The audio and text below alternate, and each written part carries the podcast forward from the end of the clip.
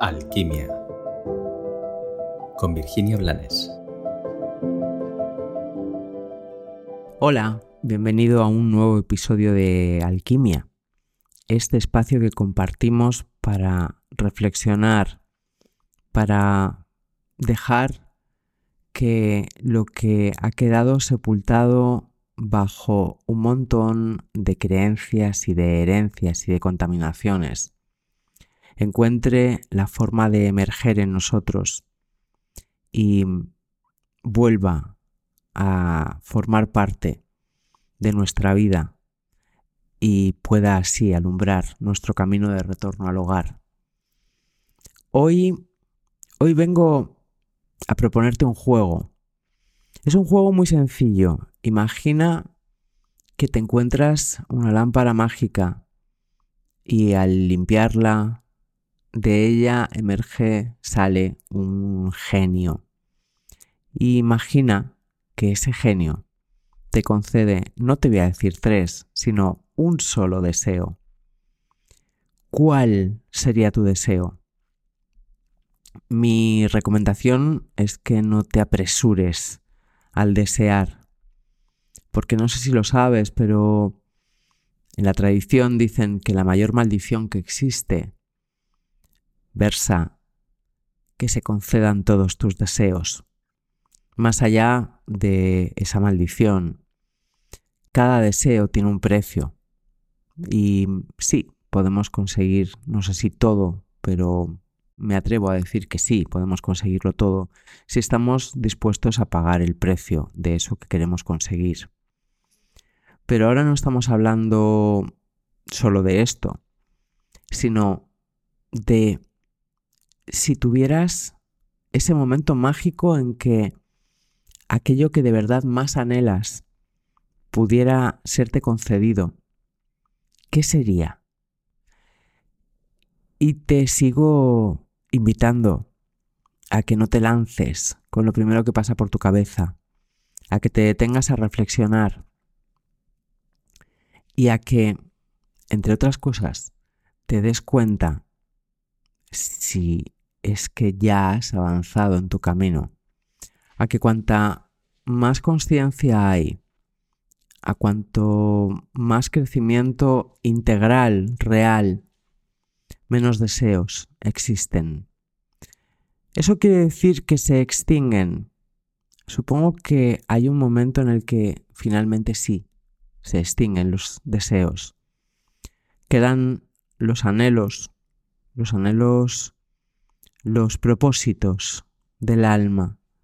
Pero los propósitos del alma no son deseos, simplemente es un recordatorio más o menos consciente de los puntos que debemos y que vamos a alcanzar en nuestro camino de retorno al hogar, en nuestra travesía y en nuestra experiencia por esta vida. Volvamos al genio y sus deseos.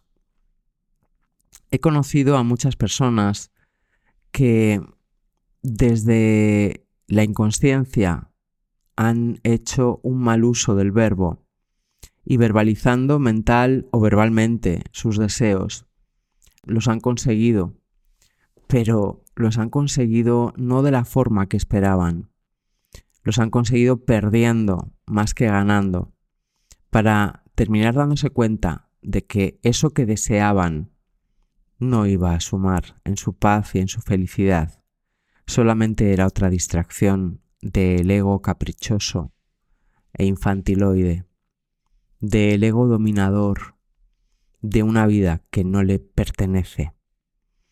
También he conocido personas, muchas personas, que en su empecinamiento han perdido de vista todo lo que tenían por poner la mirada en una cosa que aparentemente les faltaba. Y cuando esto se da, da igual lo que consigas, porque está dando igual lo que ya has logrado. En realidad, nuestra felicidad no depende de cuántos deseos consigamos. No obstante, me parece un juego divertido el tomarte unas horas para reflexionar en tu intimidad, donde nadie más puede entrar, donde solo tú vas a estar contigo, donde no hay necesidad de juzgar y donde puedes permitirte soñar tan alto, tan grande, tan intensa y tan profundamente como quieras. Y desde ahí, desde esa honestidad, queda ese espacio secreto en ti.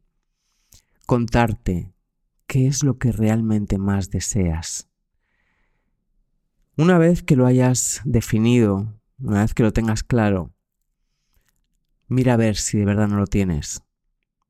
Y después, mira a ver, haz un como si ya lo tuvieras, para que puedas sentir en ti, aquí y ahora, cómo te vivirías, cómo te experimentarías una vez concedido, logrado y vivenciado ese deseo.